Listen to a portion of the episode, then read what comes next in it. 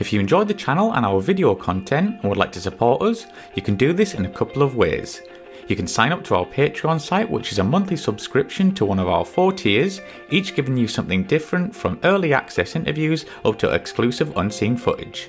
There's also the option of a one off donation via PayPal, which allows you the option to donate an amount of your choice. Both options really help to keep this channel going and to continue putting out regular content for you good folk. So please take a look at aircrewinterview.tv forward slash donate, and I thank you in advance. Thank you and enjoy.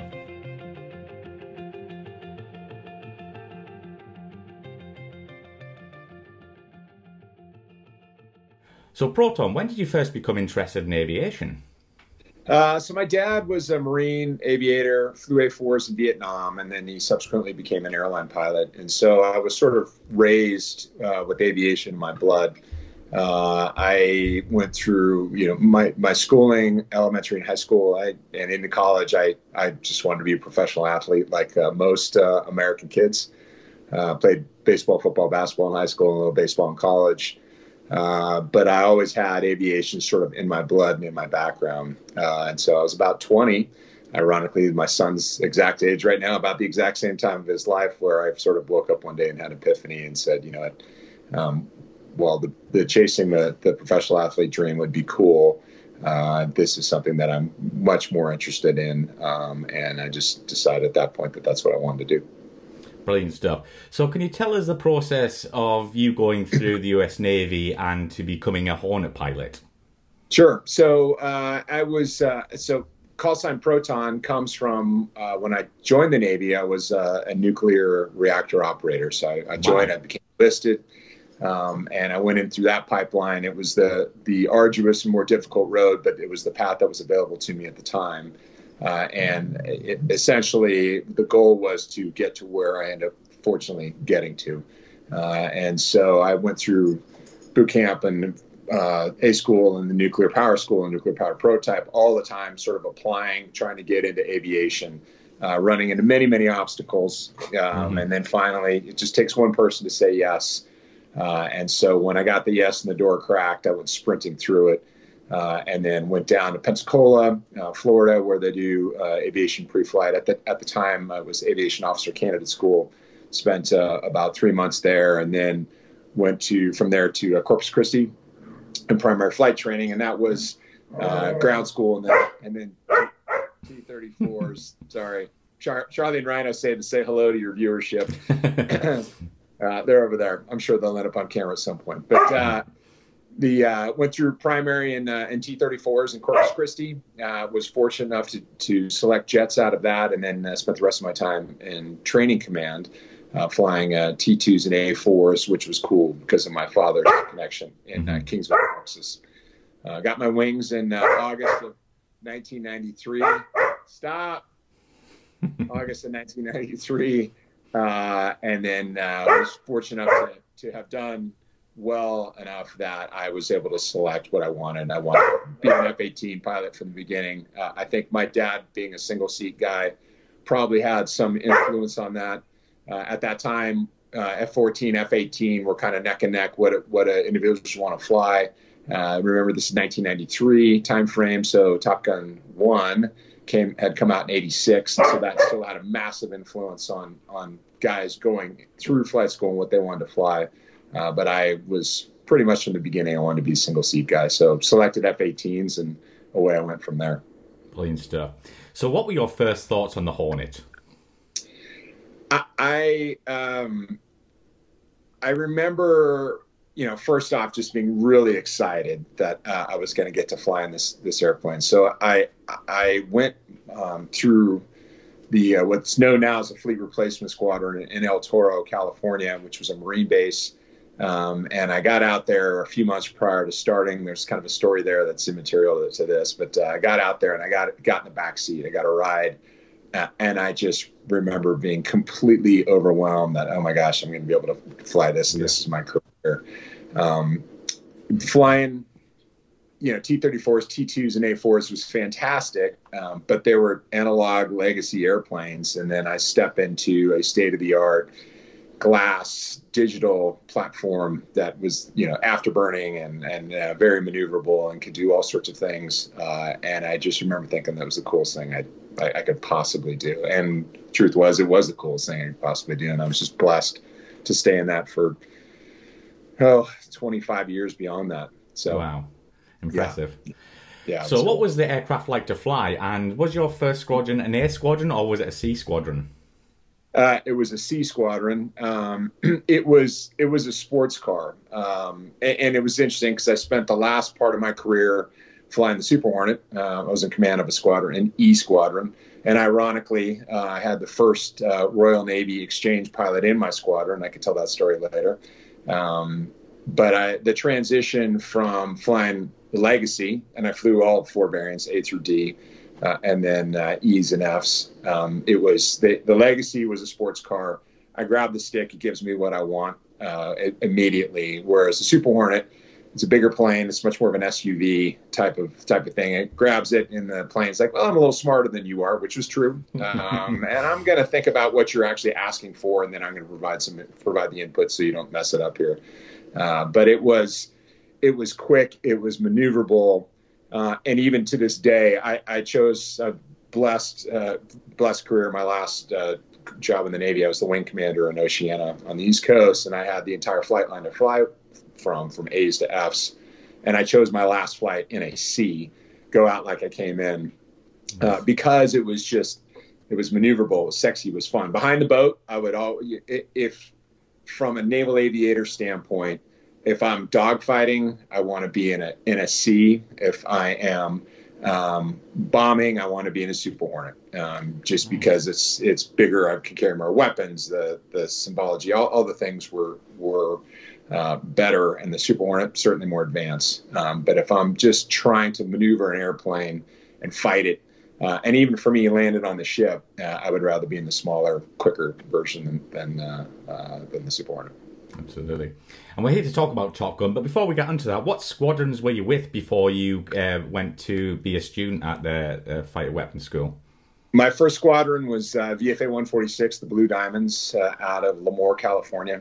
Uh, and so the way it works is you do um, from movie one to movie two, things have changed. But uh, and I was more on the movie two side of things in terms of career progression than movie one. Movie one, guys would go off mid tour, go to Top Gun for five weeks, and come back to that squadron.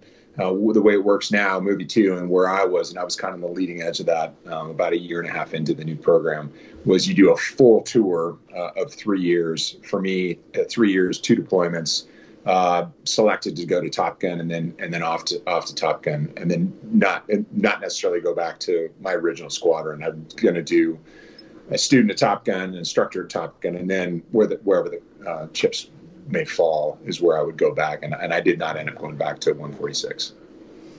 So let's get into Top Gun. So can you tell us a bit of back, uh, uh, background from uh, about Top Gun and what was it originally designed for, and is it the same today?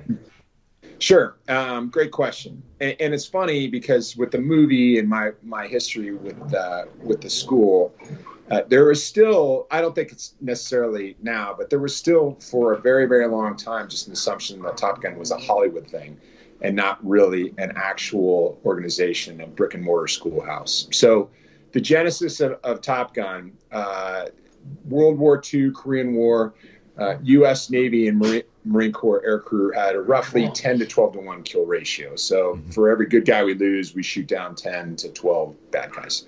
We step into the Vietnam conflict technology has moved on, uh, and we're fighting. Uh, argue, not arguably, definitely less technologically advanced platforms that the North Vietnamese were, were flying, and, and even uh, the Chinese are supplying or the Russians are supplying into into that conflict. Uh, and the kill ratio, which had started at 10 to 12 to 1, over the course of time in the 60s started mm. diminishing. And by the time we hit 67, 68, uh, in some cases, it had flipped where it was one to two. An F 4 Phantom, which the Navy, the Marine Corps, and the Air Force were flying at that time, most technologically advanced plane in the world, was losing to mm-hmm. inferior MiGs. So there's a hiatus in the Air War in 1968. Hey, hiatus in the Air War in 1968, sorry. Um, and, and uh, at that time, uh, the Chief of Naval Opera- Operations they were trying to figure out what was going on. So they tasked a, a gentleman named Frank Ault, who was a captain, to go off and conduct a study and figure out what's going on. So Captain Ault goes off and he does tons of research. He talks to acquisition professionals and aircrew and operators and really kind of the whole uh, kit and caboodle. And he comes back with what is known as famously the Ault report, not surprisingly.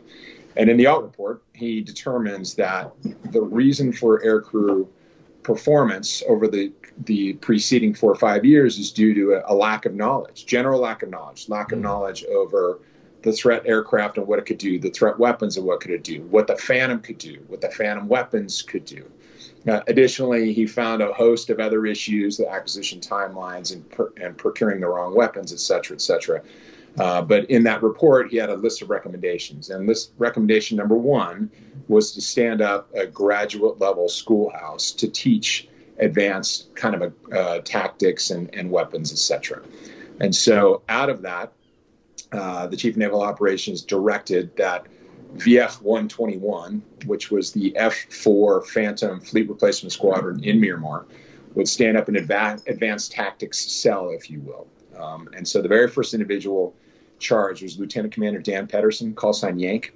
And the CEO of 121 went to Yank and said, Figure this out, you've got it don't care what you do. And this is, remind you, this is 1968, 1969. So, mm-hmm. you know, there was not the standard procurement and military contracting timelines, etc. So Yank grabbed eight guys. We call them the original nine. Um, they grabbed a trailer, put it outside the hangar of VF 121, procured a couple of couple of uh, chalkboards, uh, liberated a safe for two, and on March 3rd, 1969, opened the doors of the very first class, which was two uh, Phantom air crew, so a pilot and a Wizzo, um, and started teaching Navy fighter weapon school and Navy fighter weapon school tactics. I went into a bar, and you can see I'm wearing the shirt here. On a bar napkin through this patch that still exists to this day, awesome. the Miramar Club. Yeah. Uh, and away it went. Um, and so they taught a number of classes. The air war kicks back off. Um, and hey, stop the air war kicks back off. Uh, and uh, the proof is in the pudding. By the, the, end of the Vietnam War, the kill ratio had bounced back to about 14 to 1. Wow. Uh, based, based upon that. So, you know, there, there's, there's a peacetime dividend that usually ensues after some sort of uh, conflict. Uh, and so there was some thought downsizing and getting rid of it, but they had to, they li- li- literally had to look and see, okay, here's the success here the Air Force saw the success. They established their own weapons school now in Nellis, uh, and it just grows and grows and grows to the point where uh, now we're at 54 years of, uh, of the doors being open, and Top Gun is, in fact, the model. It's the model for naval aviation across all communities.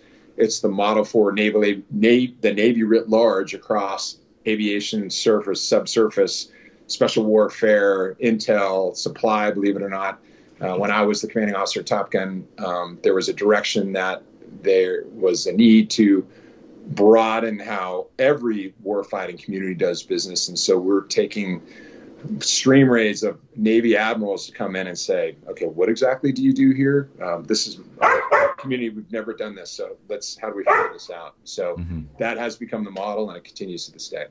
Brilliant stuff. So let's talk about your uh, time as a student uh, there. How did that happen? Did you apply or did they come to you? If you can walk us through that, Proton. I come to the. I'm coming to the end of my very first tour. So I'm from Southern California. Uh, my dad is an airline pilot at the time. Um, it's pre 9/11, and I'm not entirely sure. You know, this is, this is the summer, spring summer of 1997. Um, so I'm you know, what do I want to do with my life? I don't know. Um, I, you know, what I, I live in Lemoore, California. Lemoore is near Fresno. It's not the end of the world, but you can see it from there. Um, and my family is Northern and Southern California. So my original thought process was I really love flying fighters. Uh, I think it'd be cool to be a Blue Angel. Uh, and so maybe I'll give that a, a go. I'll go down to um, uh, what I want to do is I'm go down and be an instructor at the fleet replacement squadron I was at had gone through, which had been subsequently had moved from El Toro. The Navy had given up Miramar by that point. so the Marine Corps had moved down, taken over Miramar, and so me and my peers said, like, oh, wouldn't it be great to fly F-18s out of San Diego? Maybe rush the Blue Angels, maybe not. See what what happens out of that, and if nothing happens, then go become an airline pilot because that was just sort of the path that yeah that uh, most of my peers were on. So I uh, squadron. We are training in Fallon, which is where Top Gun had moved to. Uh, I have a mentor in my squadron, a guy named uh, Tom Downing, call sign Trim who's who's a who's a legend in naval aviation. Um, and so behind, um, unbeknownst to me, Trim is sort of evaluating me and the other guys in the squadron, and he assesses that that I have the ability to possibly be a Top Gun a, a student and be an instructor. Mm-hmm. So we happen to be in Fallon doing some training, uh, and the manning officer at Top Gun at the time, a guy named uh, Jeff Winter, call sign Chili, who's still a really close friend of mine, comes up, introduces himself. Hey, have you ever thought about Top Gun? sure, what? So uh, I was then faced with the, okay, do I go go down to San Diego and, and fly F-18s and surf, um, or do I go to Fallon uh, and, and work really hard? Don't get me wrong, mm-hmm. uh, as cool as instructor, um, or do I go to Fallon, Nevada? So San Diego lived in La Jolla, Solana Beach, Pacific Beach, as a late 20s guy, single guy, or do I go to Fallon, Nevada, which is 60 miles east of Reno? um, and a town of 20,000, a very, very small town, um, and really, really work hard. And I remember vividly having a conversation with my dad. Um, and I was like, you know, I'm very fortunate I had options. And my dad said, you know, you will have other opportunities in your life to perhaps, if you stay in, to go be an instructor, an F 18 instructor in one of the fleet replacement squadrons. You're going to have one shot to be a go to Top Gun. And it was kind of, I was, you know, this epiphany and like, holy smokes, you're right. And so that was sort of the, the deciding line. And I remember made the detailer calls me on midsummer of 97 and says, okay, I need an answer. And I said, I'm going to Top Gun. And he goes, congratulations. And then I thought, oh my God, what have I got myself into?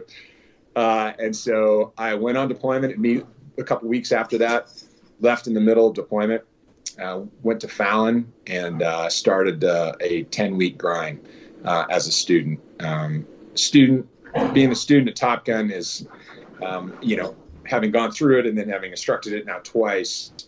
It is the most difficult thing you can possibly do in an airplane. Uh, there's a thing that the Navy um, and the Marine Corps put their, um, and actually the, the, the U.S. services put that's called SERE School. Are you familiar with SERE School? No, Have you heard no. of it?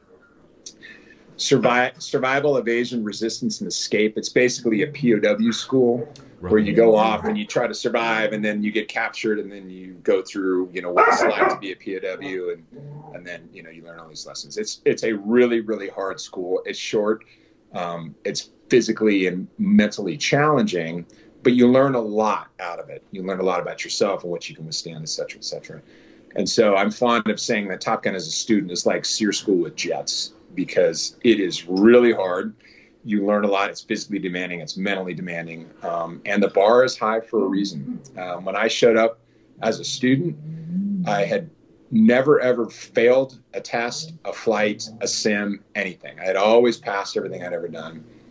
My second flight at Top Gun, I failed three times. Uh, my third flight at Top Gun, I failed twice. And by the fifth failure, I remember vividly calling uh, my my dad, um, "Hey, how's it going?" And I was like, "I don't, I don't think I'm gonna make it." And wow. he was like, "Are you?" I'm like, "I, yeah, these this these guys are kicking my ass." Um, and fortunately, you know, I kind of scrambled through it and and made it made it through the rest of the way. But it was it was brutal. But the upshot of that is that you know you back to the original you know the deciding point and trim it trim downing uh, was one of these one of these advocates. Like you you know there are very very few professional athletes in the world. And so full circle i want to be a professional athlete. You know this trim and my father and others sort of people that i look up to and mentors are like you you know yes you're you're a great fighter pilot but there's only one way you're really going to know how good you are and it's to go be with other really really good fighter pilots and mm-hmm. that will you know iron sharpens iron kind of thing uh, and it was the pro- it was the best decision I ever made uh, brutal but rewarding, and just being around all of that talent for all those years um, certainly helped bring me to the point where I'm talking to you on this uh, this podcast. Yeah, and we're to get into some of the details here. So, my, my ignorance if I ask any silly questions here because I'm not clued up too much on Top Gun uh, um, and the school and stuff like that. So, when you go in as a student, you come in as an F 18 pilot and that's all you fly, right? Correct. And do you fly their jets right. or do you fly your squadron's jets? Great question. So, in, in the beginning, early phases, Top Gun Miramar, um, when a when a squadron would send a pilot to Top Gun and an F 14 or you know an F 18 in the beginning, they would send a jet with that person. Right. That person would fly and then take the jet back. Top Gun had their own airplanes, mostly adversary airplanes. Um, at that time, F-16s, F-5s, um, A-4s, etc. By the time it moves to uh, Fallon, Nevada, in the summer of 1996, that paradigm has shifted um, incredibly. So that you know, it's a 10-week course. In aircrew are through their tour so the fleet will send the various wings will get a tasker. So you have an F-18 wing East Coast, F-18 West Coast, mm-hmm. Top Gun class coming up. We need 10 F-18s. That's just a random number. Okay. We need five from this coast, five from this from that coast. Those jets will show up with maintenance and support support crew, and the students will fly any of those 10 jets. It doesn't have to be. They will, they typically will not have a jet from their squadron. It, every once in a while it happens, but it's not off the Fallon flight line. The Fallon flight line itself is still has plenty of aircraft, but most of them are not fleet representative planes, if that makes sense. So there's Super Hornets on the flight line, but they don't have the latest and greatest systems inside that you need to go through the Top Gun class. Sometimes they do. There's a couple, uh, but by and large, those jets are used for in an adversary role or as sort of a backup. Okay, this jet's gone. You know, this just has maintenance issue. You need to go and, and jump on that aircraft. They also now do have F-35s on the line because Top Gun has evolved from an F-18 when I went through, it was F-14, F-18, and then for a long time it was F-18 Legacy and Super Hornet, and now it's Super Hornet and F-35. So there are some F-35s on the Fallon flight line as well. Before we get into a bit more detail here, um, Proton, did you actually live on base or do you live off base? Uh, as a student? As a student, yeah. As a student, I lived on base. I lived in the officers' quarters. Um, wake up in the morning, limp into Top Gun, get done at night, limp back to the BOQ uh, this back and forth. In fact, I don't think I left base much in that. Uh, so the class was then was ten weeks then, uh, based upon things I said earlier. Just uh, yeah. days were long. Um, uh, after I graduated and then stayed on the staff as a stu as an instructor, then I lived out in town. So when you arrive as a student, what's like day one? Is it like here's your this is where you're sleeping, uh, nine o'clock the next morning or whatever? Is it straight away, or do you get a bit of time to you know get in there? Uh, so notoriously, infamously, famously, depending on how you want to look at it, Top Gun Classic. Top Gun always starts on a Monday, and okay. it doesn't matter if it's a federal holiday or not. Um, started on a Memorial Day, has started on a Labor Day, started on a Fourth of July. Like really, uh, the class intro uh, day one is at six thirty in the morning. Um, so you can't arrive the day of. You typically get there because some Monday you get there. If you get there Sunday, you're in a lot of trouble. Typically, yeah. guys will show up Thursday, Friday, Saturday at the latest, mm-hmm. get themselves settled, get themselves ready. Um, class intro, day one. It's the it's the uh, NAWDC now, uh, Naval Aviation Warfighting Development Center Admiral and the Top Gun Commanding Officer, and the training of the whole staff is there. You get, you know, hey, welcome to Top Gun. Everybody, you know, talks to you here's your books and away you go and then it's right off you leave the auditorium and it's right into a classroom and academic start day one wow. there's really no time to reset you go 6.30 in the morning and then you finish that day probably 5 um, and then you do that. So you have academics the first week uh, and then you start working up into the flying aspect. The flying aspect is uh, made up of basic fighter maneuvering generally 1v1 like the original movie mm-hmm. uh, that also sprinkles in some multi-plane concepts. And you do that you don't do that in fallon. Um, you will go on detachment to uh, a fleet concentration area typically at sea level. So fallon's at 4000 feet mm-hmm. uh, and the jets fight differently obviously, the lower they are. and so you typically want to go fight out over the water mm-hmm. um, to get maximum performance capabilities and kind of, you know, fight in the environment in which you're probably going to be fighting in. And so the staff, the students, and a number of airplanes will go to Oceana and Virginia Beach, to Lemoore in California, to Miramar, um, and go out there and fight out over the water, which also gives the Top Gun staff the ability to do guest lectures and, and evaluate the, the fleet, looking for future instructors, et cetera, et cetera. So it's a it's a it's a multi beneficial uh, evolution, and that's about two weeks now, and then come back and then get into multi-plane. My the, your first flight's a demo, like hey, okay, you're going to go out and fly, and here's some of the concepts you're going to be thinking about, just kind of a warm up, because sometimes uh, air crew will have like I did leave in the middle of deployment. So you tra- like I yeah. left out Persian Gulf. So I had to get current again. You have to get so many flights. And so there's some warm up flights in there. Um, if you're current, then you don't typically have to go through that, that right. process. Um, I, the, and so the beginning phase is 1v1. And so, you know, we do a lot of dogfighting. Uh, and so I felt like I was prepared for it, but I clearly was not prepared for it because I left from deployment.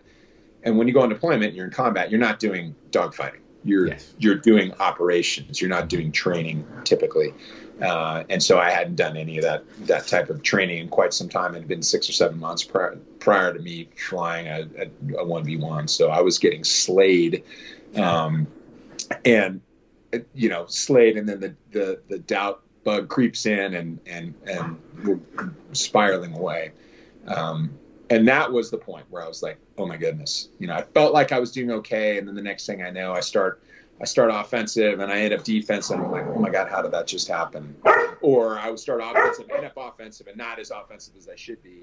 And right. I'm trying to figure out exactly. Um, so getting through that phase, once I got through that phase, Charlie, stop once I got through that phase, um, I was I was fine. We got into multi-plane and something that I had done a ton of prior to coming to the class. Mm-hmm. Uh, so while it was really busy and there's a lot going on, I felt much more comfortable in that as a student uh, than I did in the you know because I, I was chipping away so much rust, and that was a lesson learned for you know for me subsequently i leave I staff for three years i leave and go do a training officer tour and department head tour and a command tour and when I would have aircrew that were getting ready to go get ready to go to the Top Gun staff, I would I would ensure that we would invest a lot of time in those guys to and gals to ensure all right, you you need to be prepared day one. You know, first impression. Yes. You only get one chance to make first impression.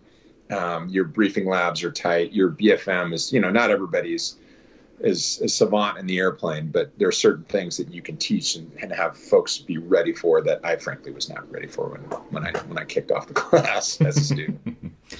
um, as a student, so remember when I, I, went through a student, it was 1998. Um, started in uh, 98, uh, January 98, graduated in, in uh, March 98, graduated in, in May of 98 uh, ish, February to May. Mm-hmm. Uh, and so it was F18, F14. So the first first phase was the dot, the one v one phase, um, and there were six or seven flights, uh, defensive, offensive, high aspect, uh, and then you get into the two against one concept, um, how to alternate. You know, you guy, you know, un- unsuspecting somebody jumps in, picks up a tally or a radar contact or a radar warning defense. You know, how do you maneuver both aircraft in such a position that you know both stay alive and you take care of that guy expeditiously. Mm-hmm. Um, after that phase ended, it was transitioned back into academics. So there was academics, which was weapons and some dogfighting. Do the one v one phase, back into academics, which is now in the multiplane, more weapons, more threat based stuff. Uh, and then it became what we refer to as section phase, which in the Navy is two planes. The Air Force calls it two ship, Navy calls it section. Um, and so that two ship phase started again, kind of the 2v1 concept, and then it grew and grew and grew um, to where it was 2v many. Um, and the threat simulated at that time, you know, was the, the threat of the day in 1998, um, Su-27, MiG-29, etc. Um, what we would consider now kind of gimme putts uh, at that point, you know, were not gimme putts.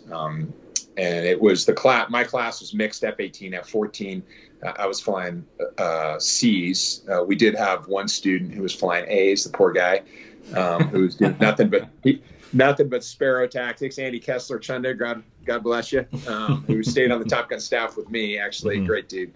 Um, so Chunder ha- had to fly A's, and the rest was flying C's with AIM 120s and, and whiz bang, uh, uh, what we thought were whiz bang mission computers at that time, uh, and then the F 14 crew. Um, so section phase was, um, I want to say eight eight hops, and then a little bit more academics, and then into division phase, which is the four ship uh, for you Air Force people out there, four ship division, um, which was six ish flights, um, and the threat, and you know all everything kind of kind of ratcheting up. Uh, at that time, we also had what was a night week, which uh, was really not a good idea. idea, but we did do a night week. Um, uh, which was, you know, we're at week eight of a 10 week course. We're like, oh, let's flip everybody's circadian rhythm and we're going to fly nights now for a week. Nobody's been flying night at all, throw on night vision goggles and like just try not to hit each other. And oh, by the way, try not to get killed by a, a simulated threat. Um, and then the last week was uh, you had you finished up division phase, then you had a grad strike, which was pretty much every student that we could get out there against every adversary aircraft that Top Gun and the flight line had. Uh, and we typically, it was uh, 10V, as many as they could get. Mm-hmm. Uh, and get and threat would you know you kill somebody and you'd regen and come back in um, and it was oftentimes an un- unwinnable problem, but it was a kind of a cool way to end because everybody's all all together. Mm-hmm. Um, and so then uh, we do grad strike, and and then the next day was was graduation, and everybody would curl into a fetal position for for basically a week at that point. Like, thank God it's over. Uh, to include the staff, because the staff yeah. it's it's a long ten. It, now it's thirteen weeks. It was a long 10 weeks for everybody students and staff and you know you just you get beat up. Days are long. First brief of the day is at 540 three goes a day uh, 540 brief. Um, and if you if the staff when i was an instructor as a lieutenant we ended up uh, due to um, change of station uh, personnel change of station like we were losing guys who got certain quals. And so mm. i my last class i was one of two or three division qualled instructors, mm-hmm. and so bookending a 5:40 brief to the to the LASCO and like walking out the door at like 10:30 at night, 11 o'clock at night. I mean, just these incredibly long days. So by the time you got to the end of it, you're just like, oh my god. So it's good when I went back as the CO. I'm like, I'm not doing bookends anymore, but forcing the staff was much more, much more healthy. Yeah, and I forgot to ask. So, um, as the students go in, is it like uh, the pilots and the Wizzos? Is it half Tomcat community, half Hornet community? Yeah. So then we had uh, it was the, the, only time they ever did it. We had a four Tomcat class, which was the last one they ever did uh, because it wasn't sustainable. Mm-hmm. They would typically go three, sometimes two. Um, the uh, we had a couple of air crew that uh, were staying on the Top Gun staff. So in my class, we had four guys that stayed as instructors. Myself, Andy Kessler Chunder, I mentioned, uh, and then uh, Art Delacruz Cato, who's the CEO of Rubicon right now um, which is a, a disaster relief uh, company out here in the states, which is amazing, doing amazing work. Um, and then Speedy Spadero, who was the pilot, so they were the Tomcat. Speedy's now a two-star admiral. Um, so Speedy and Cato stayed in the Tomcat. Chunder and I stayed in F-18, and they were flying the flight lines Tomcats. So they're flying F-14As. Mm. The rest of the Tomcat guys were flying like fleet representative Bs and Ds. Uh, and so poor Speedy and Chunder were struggling through like the movie Top Gun 2, you know, and uh, what's his face? Miles Teller gets in the back. He's like looking like all these breakers. That's exactly yeah. the jet that they were, they were flying go through the students Top Gun. uh, and so we had a four we had four Tomcat crew and then uh, six uh, six F-18 crew. So they were all five C's and one A. Now um, the numbers are roughly the same, but they'll do uh, Super Hornet and F 35. Um, and the Super Hornet side, you typically have two to three F crews. So Pilot Wizzo, mm-hmm. two to three E crews, uh, and then now with F 35, just single seat F 35. So, what was the the hardest jet to go up against uh, as a student uh, when you were going through Top Gun? Well, so all the threats were simulated. Um, the adversary simulated, so you know it could be an F-16 simulating a MiG-29 or a Su-27, um, or you know an F-14 or an F-18. So it was all about threat-based and, and mm-hmm. what what the current um, intel community assessed to be the, the high end. And, and like I said, it ratcheted up. You start off with some rear quarter only IR shooter uh, and then end up, you know, at that time, Su 27 um, was sort of the the big the big boy in the block, and then they were just starting to develop their own version of the AMRAAM, the AA-12 Adder, mm-hmm. which was a which is a um, just like the AIM-120, um, not quite as capable, but uh, so yeah, the tactics were the tactics were basically all based upon the threat weapon and not the threat platform. The threat platform carried the threat weapon, and then you really just went, okay, what is the worst case scenario for that plane to carry, and that's what we're going to train to. Um, and so, looking back on at the time, it was very cosmic and very difficult. Nothing like these guys are dealing with now. Mm-hmm. you know, it's now. I mean, the the Chinese threat and the weapons are just insane. I mean, the fights you, all of our fights at that point, air to air, you know, you would you would merge um, real world, you know, you'd merge with falling debris or parachutes. Um, that was the objective. Uh, now, if there's ever a merge, it's you, you've done something wrong, or you've got to go that direction. Like I've mm-hmm. got to get to the ship. It's over there. That's where the chicken, the rice, and my stereo is. So I'm going that way. So I'm going to merge with whatever's out in front of me. But these fights are so far apart now because of technology that um, it's it, I, I, look at what the staff and the students go through now, and it's it's kind of hard to wrap my old brain around to see what these guys are doing. Just like the Vietnam era, when these guys would come up and, and see what we were doing, they were like, "Holy smokes, this is way harder than what mm-hmm. we were doing." So let's get into a social level. What was it like being a Top Gun student there? And did you mix with you know the instructors? Did you go to the old club and all that kind of thing? Yeah, um, you know, some guys were friends with some of the instructors beforehand. Right. Um, as a student, you know, you're really head down kind right. of thing. And, and, you know, the class, the class construct is such that it, especially my class, we were all so tight. And in the beginning, I was struggling and everybody's kind of trying to rally around, like help me out. And, and Hey, you know, I flew with this guy and this is what he liked or didn't, didn't like. Think about that. Uh, and then as I, as we moved through the, the section and division phases, I was doing well. And so, you know, we all just kind of try to pick each other up. Uh, and some of my fondest memories as a student at Top Gun were the weekends, like the whole class. We would go from Fallon to Lake Tahoe, which is about an hour and a half, two hours away.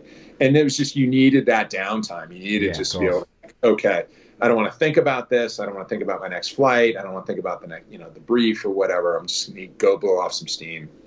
And we, as a class, I mean, we would roll heavy with everybody, and it was awesome. And then, you know, hey, I got the Monday morning at 5:40 brief. Got to get up early Sunday morning, go back to Fallon and, and prep, uh, and then we would, you know, guys would go back and, and help them out.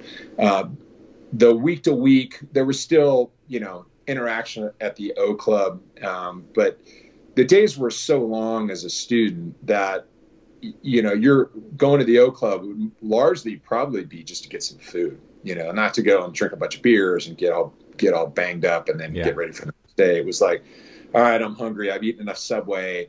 Uh, I don't want to go out in town and eat McDonald's. Yeah. Let's go to the O Club. The O Club has decent food, and you know, have maybe a beer. Typically not. It was more like eat, go to the gym. You know, try to try to find whatever that stress release thing is, and then um, uh, you know, get ready for the next day.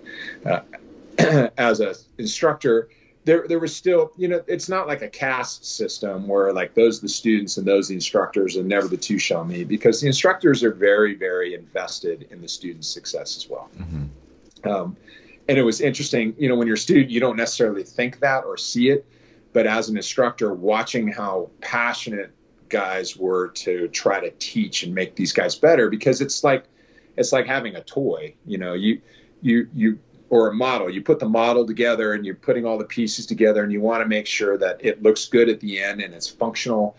And so you're you are rooting, really rooting for guys and gals to succeed good to, to the to the class. Um, and every once in a while, you know, there may be a personality conflict in there that ah screw that guy. but by and large, um, everybody's pulling for everybody to, to get through. Yeah, on, on, graduation night, I mean, what was that like for you? And did all the students going through pass, or do people fail? How does that work there, Proton? My my class, everybody got through. Right. Um, typically, and I and I, I attribute that. I literally attribute that to the fact that we were just this moving amoeba, and everybody was picking each other up. Uh, and in fact, when I stayed on as a lieutenant and an instructor, I would tell every class, like, "Hey, you know, it, it Top Gun is it's a little like golf. It's an individual sport. Uh, you know, the, the the two, yeah, the Tomcats and now the Super Hornet, the Fs. There's a pilot and a Wizzo involved, or a pilot and a RIO in the Tomcat days, and so they, there's a little bit of a team there. But yeah it, while it's like golf, it's also you know you the way you succeed is everybody does this together and you help mm-hmm. each other out and pick each other up. And the classes that were successful and typically had no attrites were the classes that embraced that that philosophy. Like, all right, we're gonna help each other out. And the classes that had attrites were like, hey man, nice to meet you. Good luck. I'll see you on the backside side side of thing. Mm-hmm. Um, graduation. I mean, honestly, it's kind of a blur. Um, because as I said, by the time you get to the end of it, you're so just wiped out. Yeah, and after my beginning, uh, I, I, was probably of ten weeks. I mean, I was probably to week seven before I started like coming back into that confidence level where like, okay, I'm going to make it. Mm-hmm, mm-hmm. Because the first three weeks were hell. And I was like constantly looking over my shoulder, like, oh god, I can't, I can't fail another flight. If I fail one, I'm out. And you know, as a, I didn't know at the time, but you start start to evolve. Like when you start flying with like the training officer and the standardization officer, you know that you're sort of now right on the ragged edge. And I had mm-hmm. um, a couple of flight. I had one flight with the training officer, and I had one flight with the stano. And I was like, and at the time, I was like, oh, this is just my instructor. And then I got the stano, and then I got the training O. And then somebody uh, said to me, hey are you tracking what that means? I'm like, no, I know I'm, I know I'm getting my ass kicked. I know I'm not doing well. What else, what more pressure can I possibly put on myself here? Yeah. Uh, but when that happens later on, you know, that, that, you start, start realizing, but by week seven, I, I knew I was good um, because I started succeeding in this two, in this section in the division phase.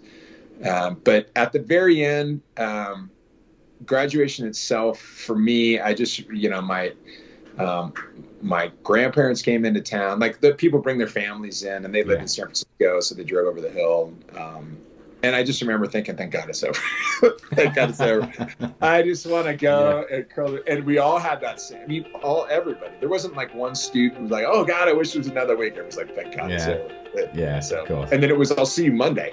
Graduation on a Friday, and you know, roll back into the staff on a a Monday. And I remember the training officer at the time was like, "Okay, dude, you can come in Tuesday." I'm like. Thank you. God. I just want to go sleep. Yeah.